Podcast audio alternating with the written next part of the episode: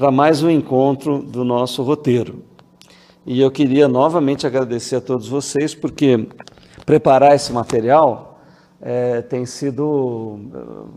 me levado a estudar bastante, a passar bastante tempo ocupado com isso, né? Porque eram coisas que eu já tinha assim visto, já tinha lido e tudo, mas na hora que você vai organizar o conteúdo para você passar, né, é um grande desafio.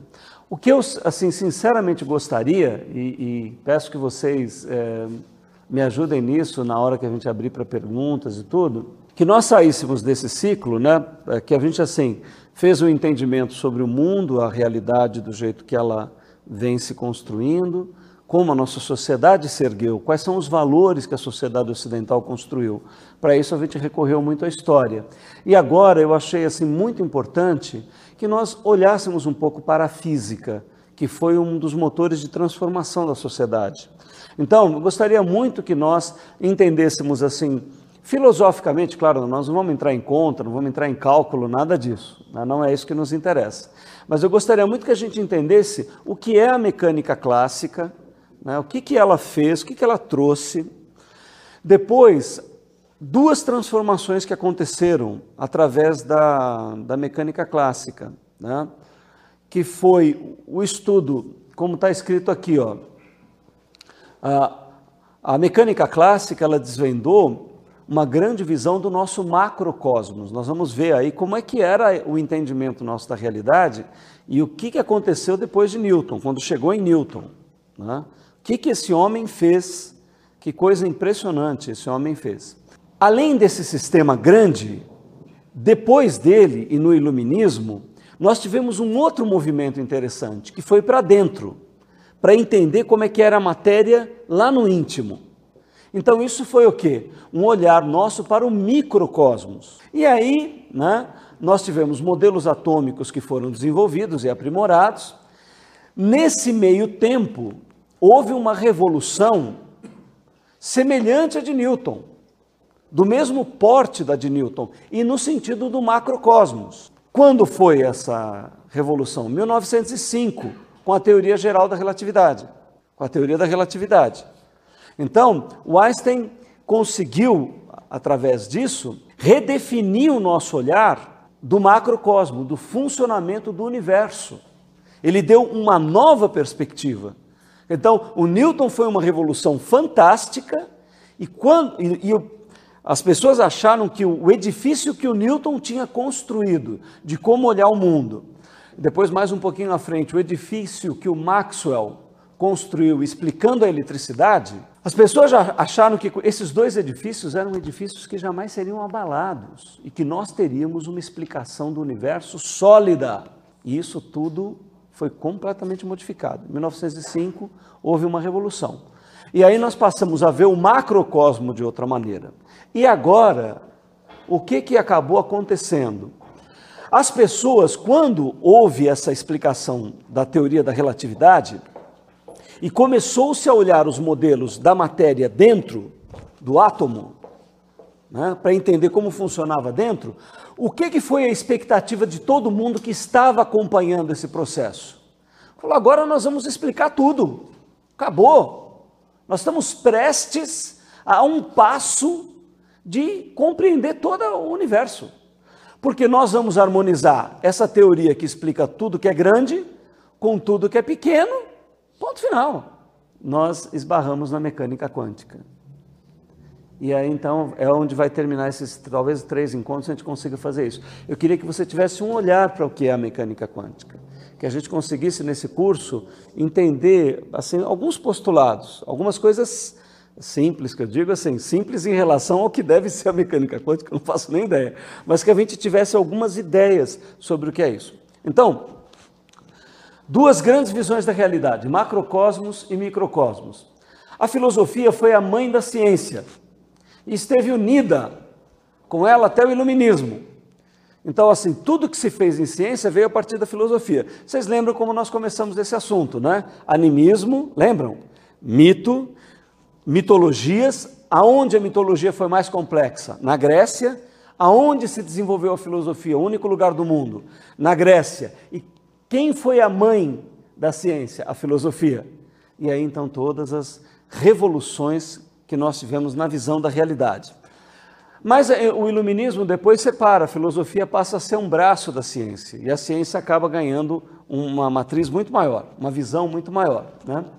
Por isso que nós vamos começar vendo alguns filósofos, que eles foram os primeiros teóricos da física, que nem tinha esse nome antes, aconteceram lá na Grécia. A gente vai dar uma olhadinha como é que foram as primeiras visões que o homem entendeu da realidade. Todos esses caminhos vão culminar em um dos maiores cientistas que a humanidade já conheceu. E eu achei muito interessante no último encontro a conversa da Márcia com o Chiarotto, onde eles falaram sobre as características de quem são esses homens que fazem a humanidade dar esses saltos. Por isso eu peguei um pouquinho da vida do Newton. Nós vamos entender um pouquinho o que aconteceu na infância dele, tem coisas bastante interessantes, né? Então nós vamos fazer, antes de ir para o Newton, nós vamos fazer uma pequena pausa lá no Descartes, porque ele foi, vamos dizer assim, aquele que inaugurou tudo o que nós estamos vendo de ciência, né? O Newton vem depois e de uma maneira matemática consegue descrever coisas incríveis, mas o Descartes é o cara que junta, cria a geometria analítica, que é uma mistura da matemática, da álgebra com a geometria, e nós começamos a fazer explicações mais complexas da realidade a partir do Descartes, né? Então, vamos ter que iniciar com o pai da física moderna, que é o Newton, mas antes temos que dar uma olhadinha nesse camarada aqui, ó. Então, o Platão, ele tinha ideias interessantes, e o Aristóteles, né? Esses dois camaradas, eles acabaram dando, assim, por muito tempo, a maneira como as pessoas pensavam a realidade. E, por último, grande cientista, René Descartes. Então, aqui, agora eu queria, assim, que você pensasse junto comigo. Eu fiquei impressionado vendo esses filmes, eu estou assistindo muita coisa e tal, né? É incrível, mas as coisas mais simples e cotidianas, coisas simples e cotidianas, são as que guardam os maiores mistérios da realidade. Ainda não desvendados, inclusive, pela física. Ainda não desvendados pela física. A solução delas nos levaria a compreender o funcionamento e a vivência. E eu vou explicar por que essa palavra vive funcionamento do universo, mas também vivência do universo. E o sentido de tudo. Que coisas são essas muito simples? Por exemplo, entre eu e a Patrícia, ou eu e o Milton, existe espaço, como entre eu e você. O que é o espaço? Uma coisa que sempre teve conosco, né? O que é isso que me separa de uma outra pessoa? Você fala, mas é ar? Não, isso está no espaço. O que é o espaço? Vocês vão ver o que aconteceu com a física tentando responder isso. E aí vocês vão ver a explicação que o Newton deu e todo mundo ficou uau! E depois o Einstein vai lá e diz, não, é assim, é de outro jeito. E hoje nós vamos ter uma explicação através da teoria da relatividade. Outra coisa, quando eu falo no espaço, né, se eu marcar um encontro com você, eu vou falar para você, olha, nos encontramos no Cerete. Qual que é a sua segunda pergunta que você vai fazer? Que horas? Então veja, o que é o tempo? Ah, o tempo é cabelo branco, é envelhecer, é cair as coisas, tem muita coisa caindo aí, pelo amor de Deus. É isso que é o tempo? O que é o tempo? Então, assim, uma coisa, uma experiência comum do dia a dia, as horas passando, né? As horas, o tempo. E o que significa? O que verdadeiramente é o tempo? Agora, gente, olha, outra coisa extraordinária, né, que vai dar coisa é a questão de eu soltar um objeto e ele cair. O que atrai os objetos, né? Por que a Terra atrai as coisas? O que é a gravidade? Bom, a explicação do movimento ou do deslocamento, né, dentro do tempo, no espaço, através da gravidade, vai dar o que pensar nesse desenvolvimento da física. E aqui nós temos, assim, a luz do sol, chega até nós todos os dias, né? Uma coisa maravilhosa, simples. O que é a luz? Por que a luz é do jeito que ela é? De que é constituída a luz? O que forma a luz, né? A gente até usa ela muito espiritualmente, diz que a água entra nos ambientes e ela se mistura com todo o ambiente que ela passa. A luz não. A luz entra num pântano mal cheiroso, sai do outro lado, da mesma maneira que ela entrou. A questão da luz, da velocidade da luz e do que é a luz vai ter um papel incrível na descrição da energia e da formação do mundo. E assim, coisas que a gente conhece há muito tempo, que era você friccionar um objeto e ele atrair penas, coisas muito leves. Ou então pedras que eram magnéticas e que atraíam as coisas. E que as pessoas ficavam encantadas. Aí, por que que eu coloco essa pedra e ela atrai a outra pedra e ela faz uma coisa se mover sem que nada encoste nela? Como que é isso? Né? Disse uma das coisas que mais impressionou o menino Einstein, ainda ele não era o Einstein, né? Ele era só o Einsteinho, foi uma bússola que o pai dele deu para ele e ele ficava virando aquilo e vendo aquela bússola apontar sempre para o mesmo lugar. E ele perguntou, mas como é que pode isso? O que que faz com que isso aconteça desse jeito? Por que que as coisas são construídas desse jeito? É a mesma pergunta que nós, por que que o tempo vai numa direção só? Por que que eu sempre vejo como eu vi num filme lá, o cara usou um exemplo maravilhoso, uma taça de vinho cair e quebrar, né? E por que que eu nunca vejo uma taça de vinho se cair, não sei como é que é o contrário de cair, voltar ao lugar e se montar? Por que que ela só quebra? Por que que ela por que que eu nunca vejo uma coisa se recompor e só vejo ela se decompor? A física não consegue explicar essas coisas. Olha, vou dizer uma coisa para vocês, mesmo com as teorias mais recentes, essas coisas ainda são um mistério, coisas que estão ao redor de nós. Pelo que parece, faltam peças, está faltando peças, parece, que para eles conseguirem encaixar as coisas, essas peças parece que estão faltando nas teorias. Eles falam isso. Talvez essas peças estejam em áreas que a abordagem teórica da física não trate hoje em dia, pois separaram as áreas dos estudos científicos. Você já viu como é que é na faculdade? Já viu como é que são os cursos? Você faz biológicas, não faz exatas, faz humanas, não é assim?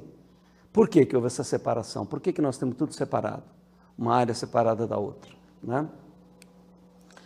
Em tanques quase sem comunicações.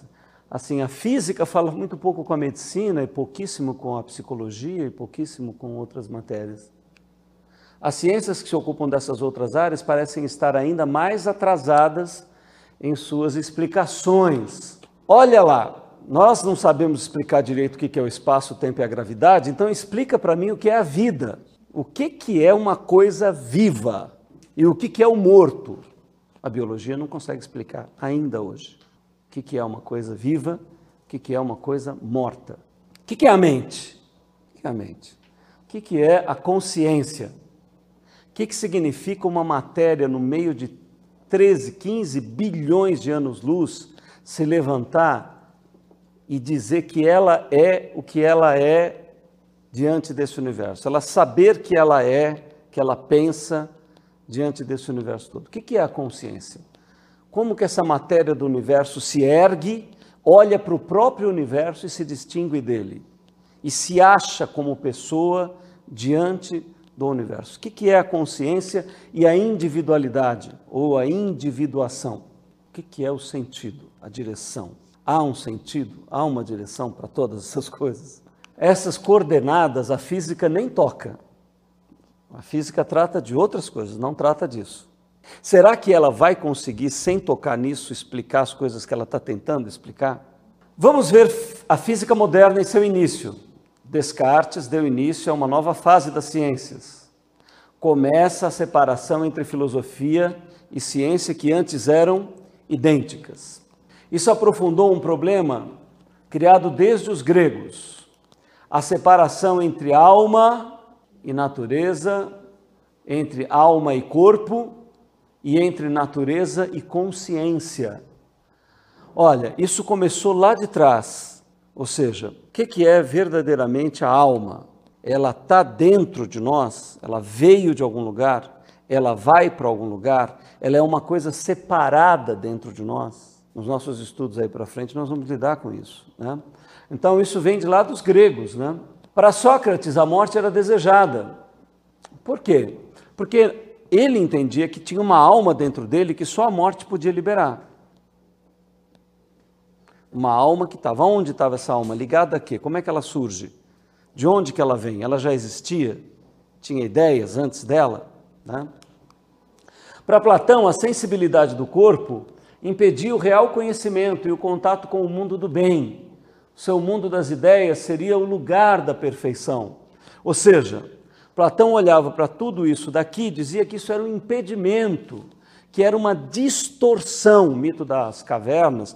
Ou seja, eu não consigo ter acesso ao bem, ao real, à verdade. Isto tudo que está aqui deforma de uma tal maneira que eu não consigo ter acesso.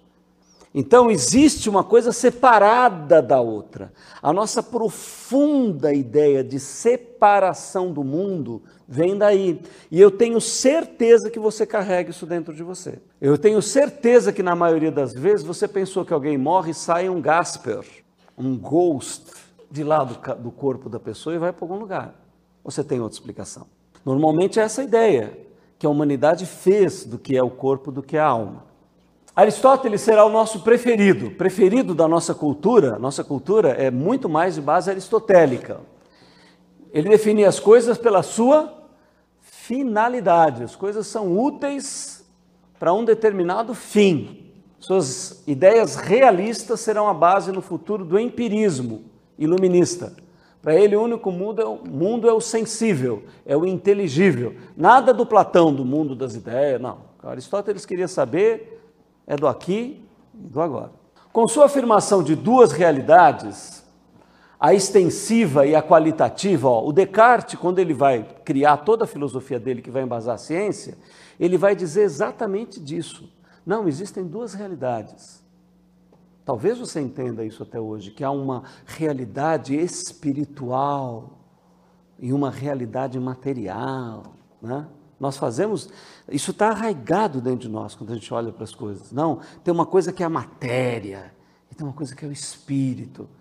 Essa ideia, ela vem lá de longe. E o Descartes, quando se viu diante de organizar uma nova forma de pensar o mundo, ele foi exatamente nessa linha. E aí ele cria essas expressões aqui, ó.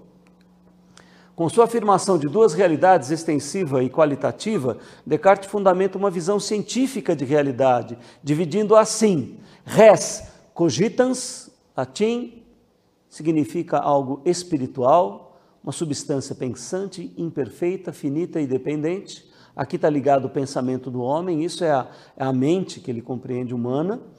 Uma res divina, ou seja, aqui ele chama de Deus, uma substância eterna, perfeita, infinita, que pensa e é independente de tudo, e a res extensa, matéria. Você tem um Deus aqui, ó, perfeito, tá vendo? Substância eterna, perfeita, infinita.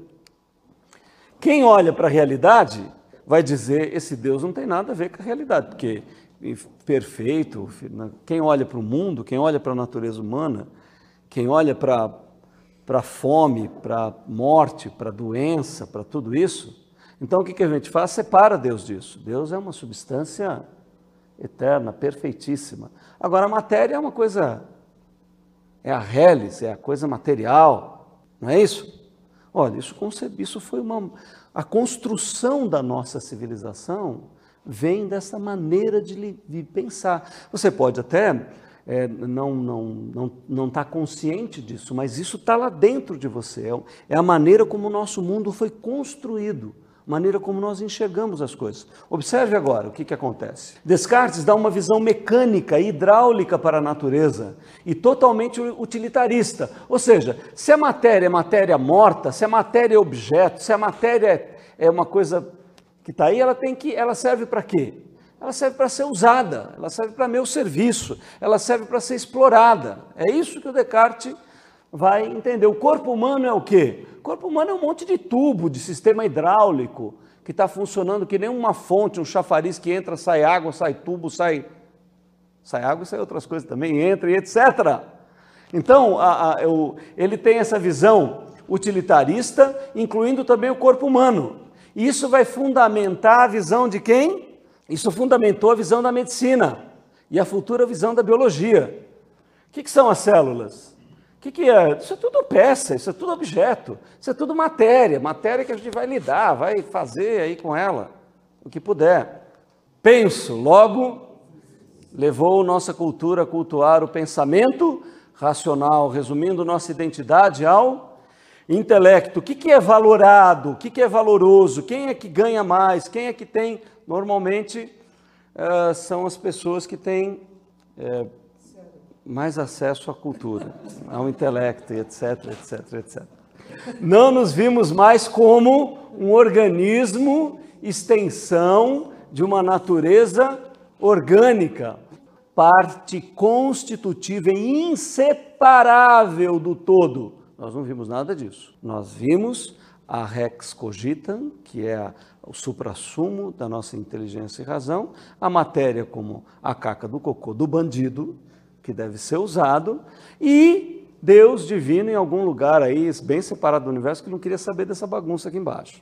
Então foi essa divisão que a nossa sociedade criou, inclusive o nosso cristianismo e etc. Ele foi descrevendo o mundo assim: Deus onde é que está? Ah, Deus está no céu, e eu um dia eu vou para lá. E você agora onde é que está? Eu estou nesse inferno aqui. Ah, o inferno deve estar em algum lugar, embaixo de mim, né? Vamos ver as consequências dessa nossa forma de ver o mundo. Passamos a conceber o nosso corpo e a natureza como peças, como objetos separados. Estas peças estavam dentro de outras peças e essas outras peças faziam as coisas funcionarem. Então, o que a ciência se propôs? Vamos descobrir as menores partes que compõem esse mosaico material inanimado, composto de mecanismos e peças, e se nós entendermos a menor parte desse mecanismo, vamos entender as leis e vamos entender tudo, como tudo funciona. O pessoal estava entusiasmado com isso, mas muito entusiasmado. Vocês vão ver no filme da ciência que vai fechar, eles estavam achando que iam explicar a natureza inteira, entender exatamente o que são as coisas. E quando a mecânica quântica aparece, ela dá ela vai descrever uma realidade que é completamente incompreensível para esse modelo. A ciência, vocês vão ver até no filme que a gente vai passar, uma hora que os cientistas ficam que nem loucos assim no laboratório, um desenho, né, quando a mecânica quântica se estabelece e bagunça a capacidade de explicação da essência das coisas, né? Por quê? A princípio havia essa ideia, não, é tudo pequenas peças, nós vamos entender o mundo material, o mundo material deve ser feito de pequenas partículas sólidas, nós vamos chegar lá no fundo, entender como elas funcionam, vamos explicar como as grandes coisas funcionam, tudo resolvido, vamos para casa com a missão cumprida. Bom, o que acontece? Vamos entender as suas leis, como funciona tudo, colocando tudo a nosso serviço, ou seja, nesta visão, a realidade era mecânica e material. Nós tínhamos um mundo material, o materialismo, né? Foi uma doutrina que fundamentou essa visão toda. O que é o nosso mundo? Nosso mundo é um mundo material, você vive na matéria, é a matéria que construiu tudo. Esta era a visão. Vocês vão ver que no caminho, inclusive a matéria sumiu, a matéria desapareceu. Dividimos nossas disciplinas acadêmicas. Criamos compartimentos sociais e governamentais fragmentados para cuidar das partes separadas da realidade. Ou seja, uma coisa é uma coisa e outra coisa é outra coisa, meu amigo. Isto é filosofia profunda, meu amigo. Esta era a maneira como tudo era explicado, entendeu? Então, era assim que nós víamos a realidade. O corpo humano. O corpo humano é simplíssimo, é formado de pequenas peças. Se nós formarmos especialistas para cada parte dessa pecinha, nós vamos ter uma medicina extraordinária. Então, o que nós tínhamos? O corpo humano é formado de peças, com especialistas para cada peça. O meio ambiente, o que é o meio ambiente? Também, o meio ambiente é formado de peças separadinhas, que devem ser divididas, devem ser exploradas, atendendo a diferentes interesses governamentais e privados, meu amigo. Para que serve a natureza? E isso tudo em nome de nós colocarmos este mundo em ordem e progresso. Em ordem e progresso. Porque a nossa ciência iluminista iria colocar ordem, neste caos que é a realidade, meu amigo. A mente humana iria ordenar este universo todo em bagunça. Como tudo estava separado, o material radioativo, o lixo, os restos da exploração podiam ser colocados aonde? Em outro lugar. Nós vivemos nesse lugar e as coisas ruins nós colocamos num outro lugar. É simples, meu amigo. É você que não enxergava isto. Aí você punha num outro lugar da natureza, que você vai destinar para ser o lugar das coisas ruins, das coisas que não prestam, que vão ficar bem separadas de nós.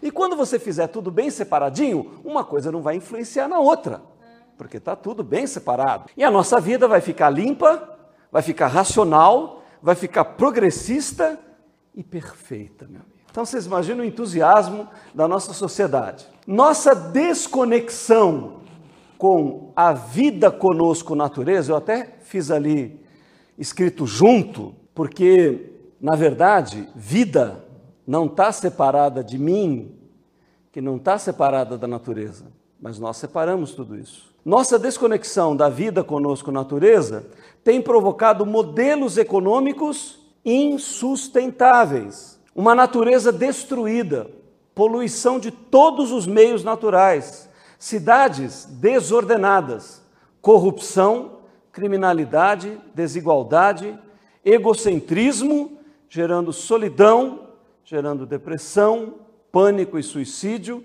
queda do sistema imunológico, abusos de antibióticos, geração de bactérias e vírus novos e resistentes, epidemias, guerras, radicalismos religiosos e raciais, que era a parte que a gente separava de ruim, que ia ficar bem longe da gente. Este tem sido o resultado do culto ao nosso mais recente Deus, criado e adorado nos últimos 300 anos, nosso intelecto. Sejam bem-vindos ao universo mecânico. Vamos viajar até a vida de Isaac Newton, porque, na verdade, vocês viram que de Descartes, essa separação, essa ideia... É claro, né, que não é só a filosofia de Descartes. A nossa humanidade gostou e usou. Então, nós, quando falamos da filosofia, unimos a ela todo o nosso sentido de maldade, exploração, corrupção e tudo mais. Mas se você olhar o que a filosofia propõe e o resultado do que acabou acontecendo, a gente vai entender que estamos colhendo um fruto, né? Como que a nossa visão sobre física começou? Em 610, antes da era cristã, um homem chamado Anaximandro de Mileto, Ásia Menor, ele acabou imaginando que a Terra era assim, ó. Dá uma olhadinha ali no... Quem quiser ficar de pé, não estiver enxergando ali no quadro, pode ficar de pé onde você está sentado, olha. A Terra era um cilindro, tá vendo um cilindrão aqui, ó? Esse é o nosso planeta, bem planinho, tá vendo? Se fosse até aqui, você caía. E aí você tinha fogo que tinha dentro dele, desse cilindro, e tinha fogo por fora. A Terra é um cilindro no centro do universo, ó, centro do universo. A Terra é cercada por uma abóbada celeste e sobre esta abóbada havia mais fogo, mas a abóbada tinha buracos, por onde se viam as chamas que eram as estrelas. Nós começamos com essa visão do nosso planeta. Depois do Anaximandro, olha, nós vamos para o 5º século depois de Cristo. Então nós permanecemos com essa visão, ó. Essa visão está em 546 antes da era cristã. Então... demorou aí 1000 anos esta visão do cilindro, foi uma boa explicação da Terra em que nós morávamos. Até que chegou um homem chamado Ptolomeu, mais ou menos 5º século depois de Cristo. E ele fez este desenho que você está vendo aqui, ó. Já melhorou, hein? Havia cilindros, está vendo isso daqui? Isso daqui eram cilindros de cristais. Esses cilindros de cristais sustentavam os planetas e faziam com que eles girassem. Então a Terra era, continuava a Terra o centro, você vê que a ideia permaneceu, né? A ideia do Anaximandro. A Terra é o centro do universo, os demais astros estariam conectados à esfera, está vendo aqui o planeta e aqui a esfera ao redor do planeta, olha lá, que se moviam em torno da Terra. O modelo era errado, mas permitiu previsões astronômicas bastante precisas. Por que que ele permitiu? Porque ele já lidava com esferas, né? Tudo bem que eram círculos perfeitos, está vendo? Ó? Eram círculos perfeitos, mas muitas previsões da Lua e etc, de eclipses já podiam ser previstos com esse modelo. Então, às vezes, até um relógio quebrado está certo 2 vezes por dia, né? Então, às vezes, o modelo, mesmo não sendo perfeito, ele permite previsões interessantes.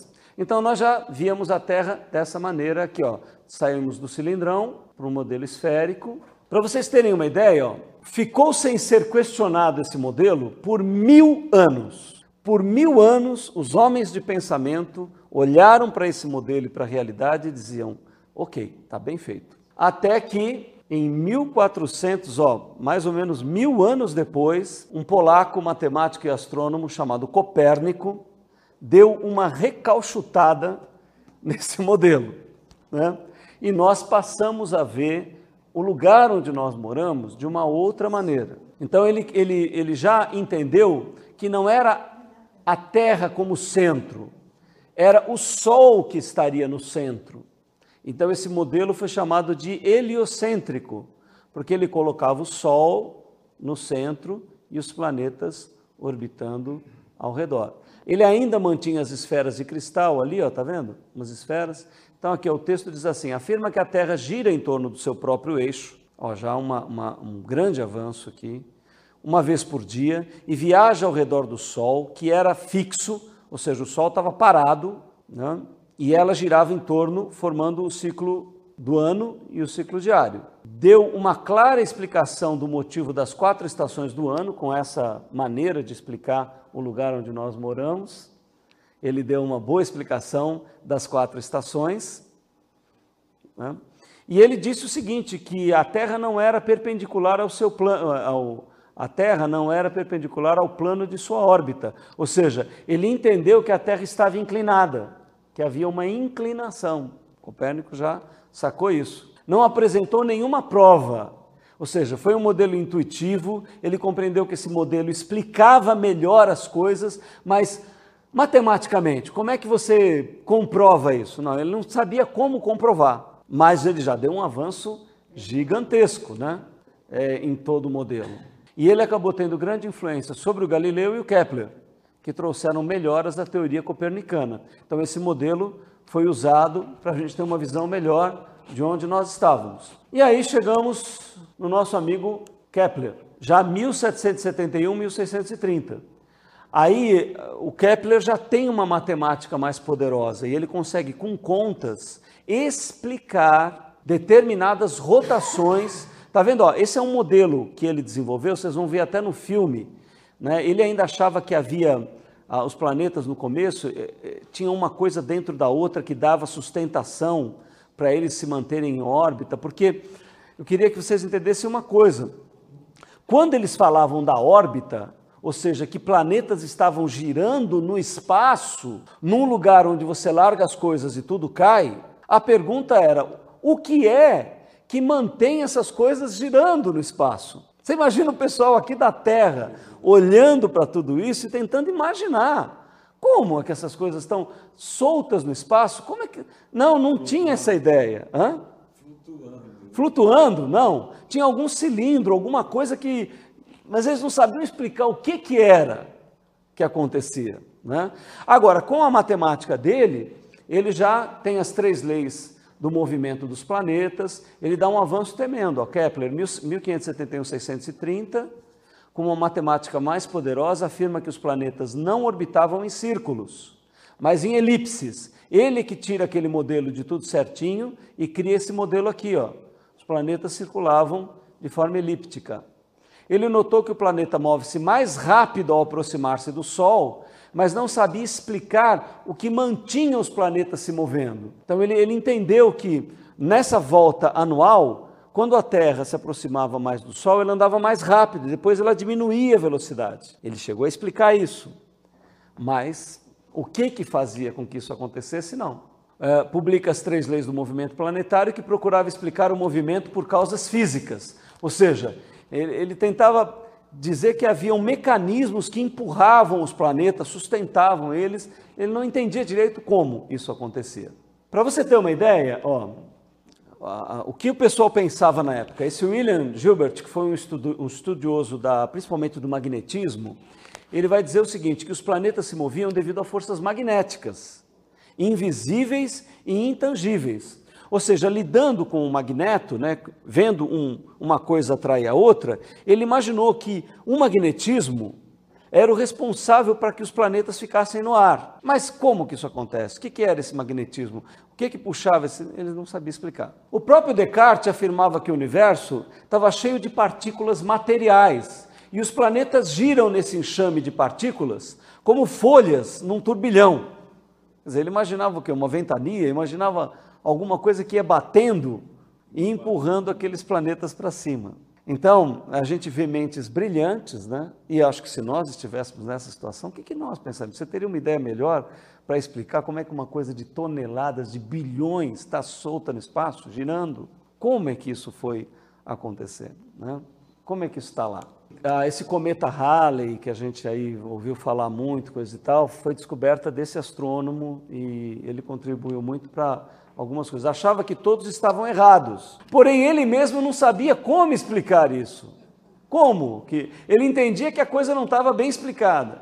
E principalmente, se a Terra girava como realmente o Copérnico afirmava, gente, pega qualquer coisa, põe numa bola e gira mais rápido, mesmo que você colhe ela lá, vai chegar uma hora que aquilo vai ser solto para o espaço. Ele falava, mas escuta, se está girando, e eu sei que está girando, mas por que as coisas não saem voando da Terra? Se nós estamos em cima da Terra, tem um espaço, a Terra está girando, por que como é que o prédio, como é que o carro, como é que tudo não sai voando? Ele ficava...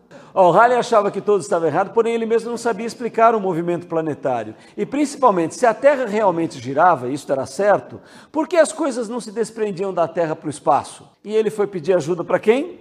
Foi pedir ajuda para o Newton. E aí nós então chegamos nesse homem aqui, ó. Aqui você vê os retratos do Newton. Ele vai ser um estudioso, ó, a maçã representando aqui as visões dele sobre a gravidade, né?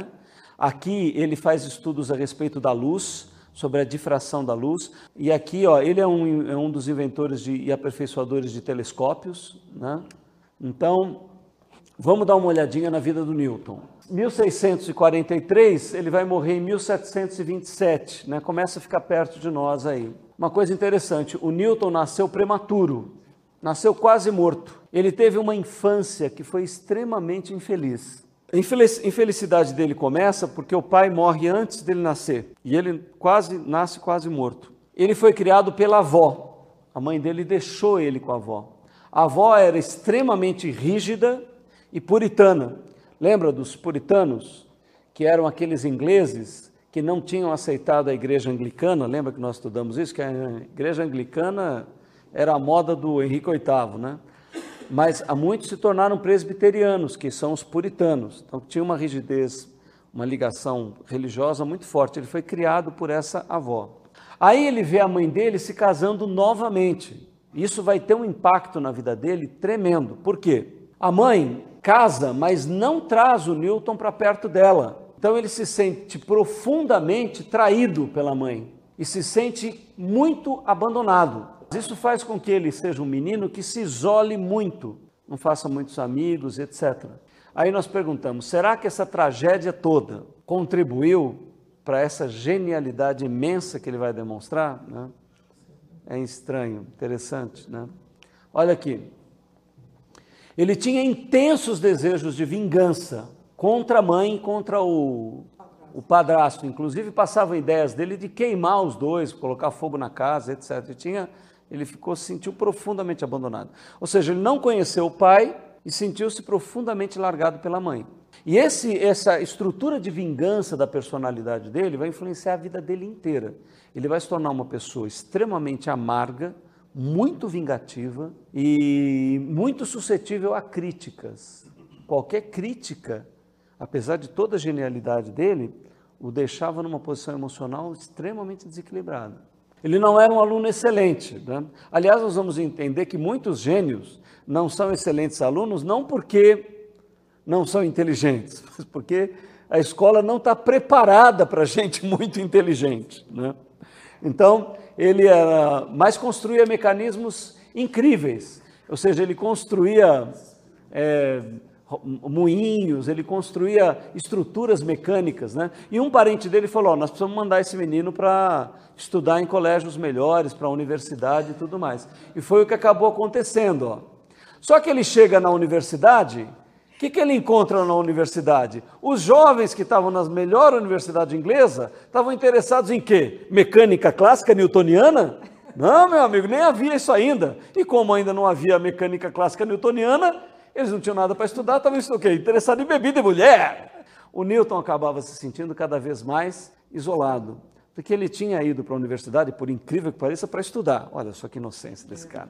É, sabe-se da sua profunda relação com Deus. Então, o Newton foi uma pessoa que o sagrado para ele, ou seja, a visão de Deus, quando ele olhava para a natureza, geometria, matemática, isso tudo para ele, e aí está dentro da visão protestantista, do protestantismo, né? Que o estudo da natureza não era uma coisa separada de Deus nesse sentido, mas era um contato com o próprio Deus. Então ele era uma pessoa profundamente envolvida com Deus. E não se sabe de nenhum contato dele com mulheres. Alguns, inclusive, acham que ele morreu virgem, que ele não teve durante a vida toda nenhum contato com mulheres. Se dedicou totalmente aí à transcendência. Ele estuda Aristóteles, estuda Euclides, foi influenciado pelas ideias do Descartes, do Gassendi, do Boyle. Ele via o mundo através da matemática e da geometria. E ao ver o sol, ao ver a lua, a natureza, eram experiências interrogativas intensas para ele. Ao ver uma maçã cair de uma árvore e a lua no céu, ele levantou uma questão fundamental. Se a maçã cai da árvore na terra, será que a lua também não está caindo? Concluiu que haveria uma mesma força operando na maçã e na lua. Ele trabalhava sozinho e ele não divulgava as conclusões e estudos que tinha. Ou seja, ele entendia coisas incríveis para a época dele e guardava, ele não divulgava. Não sei se ele talvez achasse que as pessoas não fossem entender ou ele não tinha essa intenção, não sei. Mas ele não divulgava. Um dos maiores gênios da humanidade guardou descobertas incríveis por anos sem divulgá-la. Torna-se professor em Cambridge, seus colegas reconheciam seu valor, mas demonstrava uma natureza extremamente sensível e estranha. Era muito suscetível a críticas e tinha uma natureza vingativa.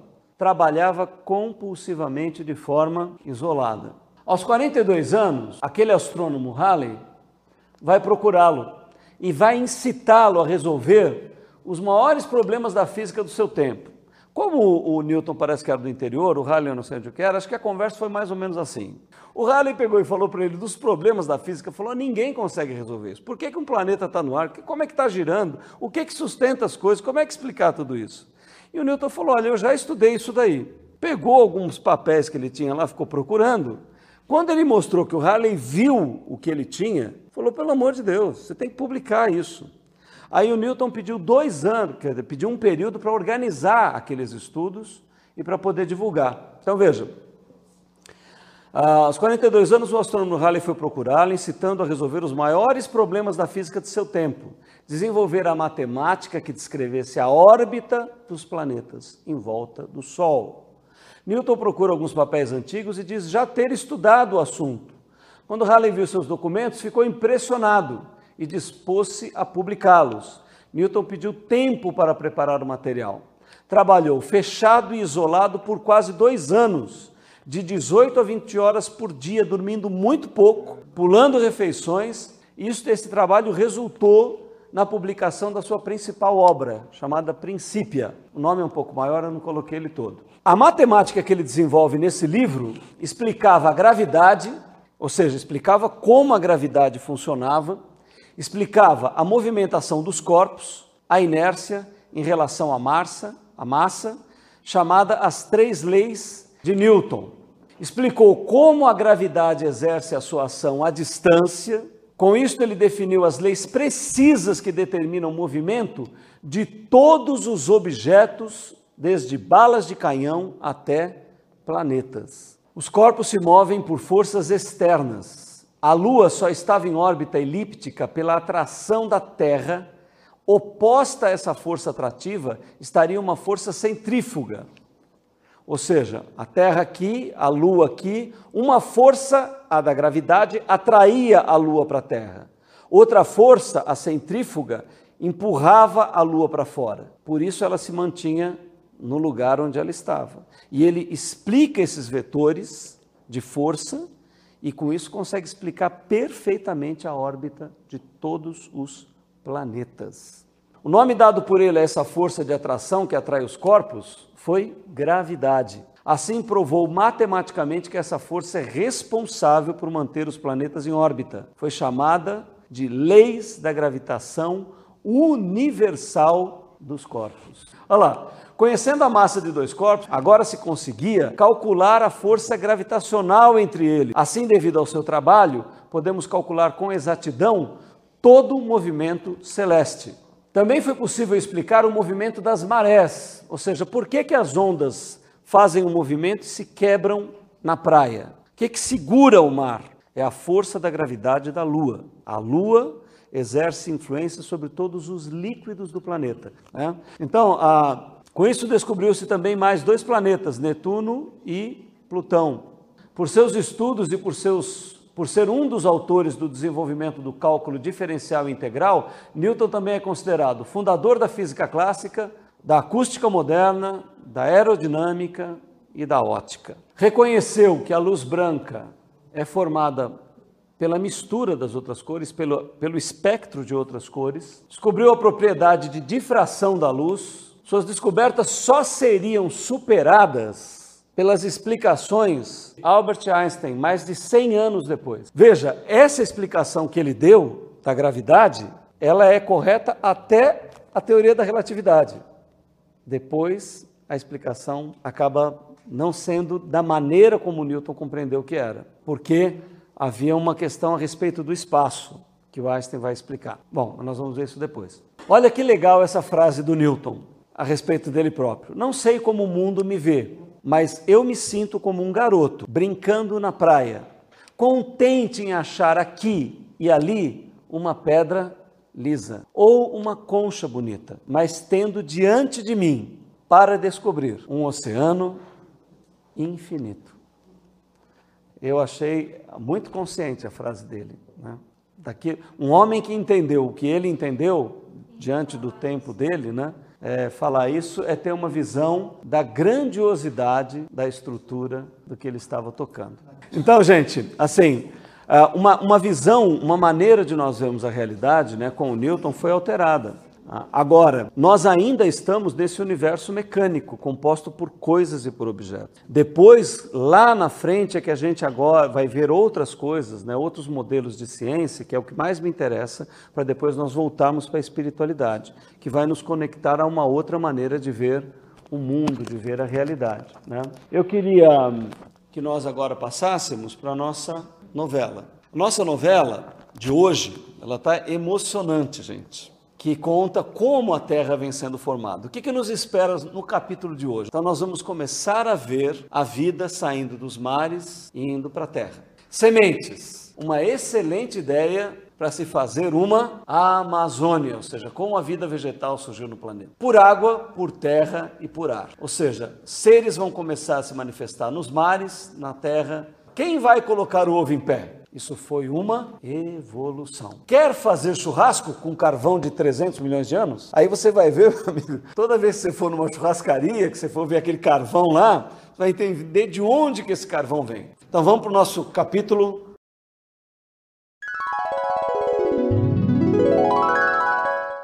Então agora nós vamos só concluir com um pequeno comentário. Eu queria pedir a ajuda de vocês. Estava conversando com o Éder. Eu tenho, essas semanas todas, estudado muitos vídeos. Se você procurar na internet, no YouTube, digitar lá, por exemplo, espaço, gravidade, mecânica quântica, você vai ver documentários do Discovery Channel, do National Geographic, de alguns canais específicos de ciência, que trazem explicações acerca do que há de recente aí nessas teorias todas. Então eu queria estimular vocês, quem tiver tempo, tiver condição, que me ajudasse, né? Porque eu não entendo nada disso, eu estou estudando, estou tentando abstrair pontos que são fundamentais, né? Nada que envolva cálculo, nem nada, mas assim, eu gostaria imensamente que a gente terminasse esses 3 ou 4 encontros tendo uma visão do que é a mecânica clássica, a teoria da relatividade e a mecânica quântica, porque são maneiras de descrever o mundo em que nós vivemos e que a mim só me faz me aproximar do que é espiritual, né? Então, se vocês puderem, gostaria que vocês também vissem, para que depois nós pudéssemos conversar a respeito. Por exemplo, o que eu vi até agora, a respeito dos estudos mais modernos que tem, eles conseguem explicar coisas, por exemplo, como a gravidade e o espaço, matematicamente, através de equações, muito mais como a coisa funciona, não exatamente o que as coisas são em si. E aí eu vou entrar num assunto com vocês que é o seguinte: a visão de um universo orgânico ainda não é uma visão eleita. Ainda se estuda o universo como um objeto material. Para mim, particularmente, e aí eu queria deixar aberto para vocês, porque não tem nada de científico nisso. Estou dizendo, existem modelos de ciência muito recentes, como, por exemplo, o pensamento sistêmico e a teoria das complexidades, a interdisciplinaridade, que estão começando a ver que o modelo de ciência que está sendo usado até agora não está conseguindo respostas adequadas. E eles acham que esse modelo está esgotado. Então, essas teorias, como a teoria das complexidades, o pensamento sistêmico e a interdisciplinaridade, estão propondo uma nova maneira de abordar os problemas, misturando as coisas da biologia com a física, matemática, etc. Eu acho que vem por aí um universo orgânico, na minha visão. E por que eu tenho certeza, independente de ser ou não?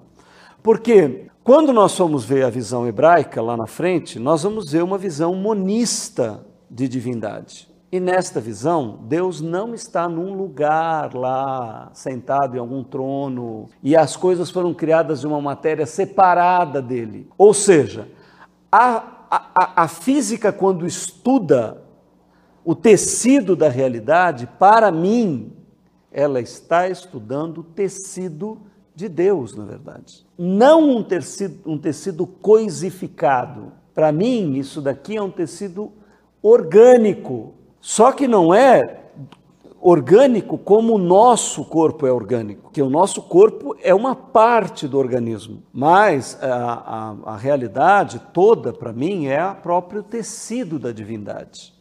E vocês vão ver esse ponto, vai ficar bem legal no vídeo aí que eu vou trazer como base. Quando eles estão lá perto de dizer que está para resolver tudo, eles estão olhando o universo desse jeito, o universo de pecinha, e eles estão para descobrir.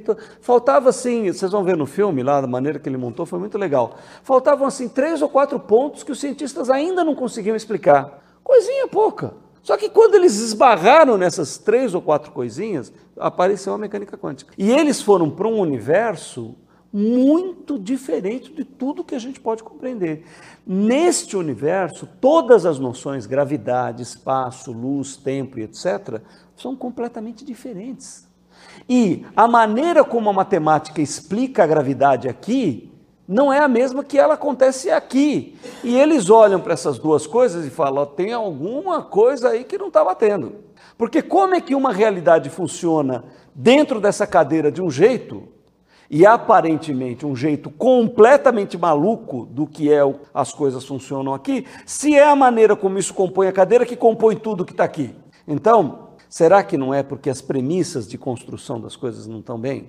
Eu creio que nós estamos num novo momento e muita coisa, que nem, por exemplo, quando eu leio o Apocalipse, leio outras coisas que a gente vai estudar mais adiante, é que eu faço esses exercícios. Eu olho para lá e falo, meu Deus, mas do jeito que a coisa está construída, vai mudar muito a coisa. A arquitetura está para mudar muito, porque o que eu vejo lá na frente está muito diferente do que está aqui. O que vai acontecer que vai criar essa diferença? E aí depois nós vamos estudar essa coisa das profecias, que é muito interessante.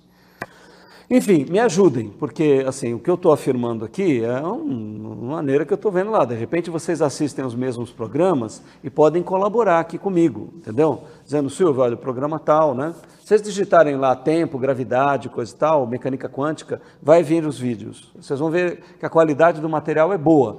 né? São cientistas que falam. É que nesses programas do Discovery National, né? Geographic, é tudo cientista das melhores universidades que vêm e explicam as coisas lá, né? Não de uma maneira dando conta, nem cálculo, nem nada, mas explicam o que, que eles estão entendendo, né? Então, nós estamos diante de uma coisa muito interessante.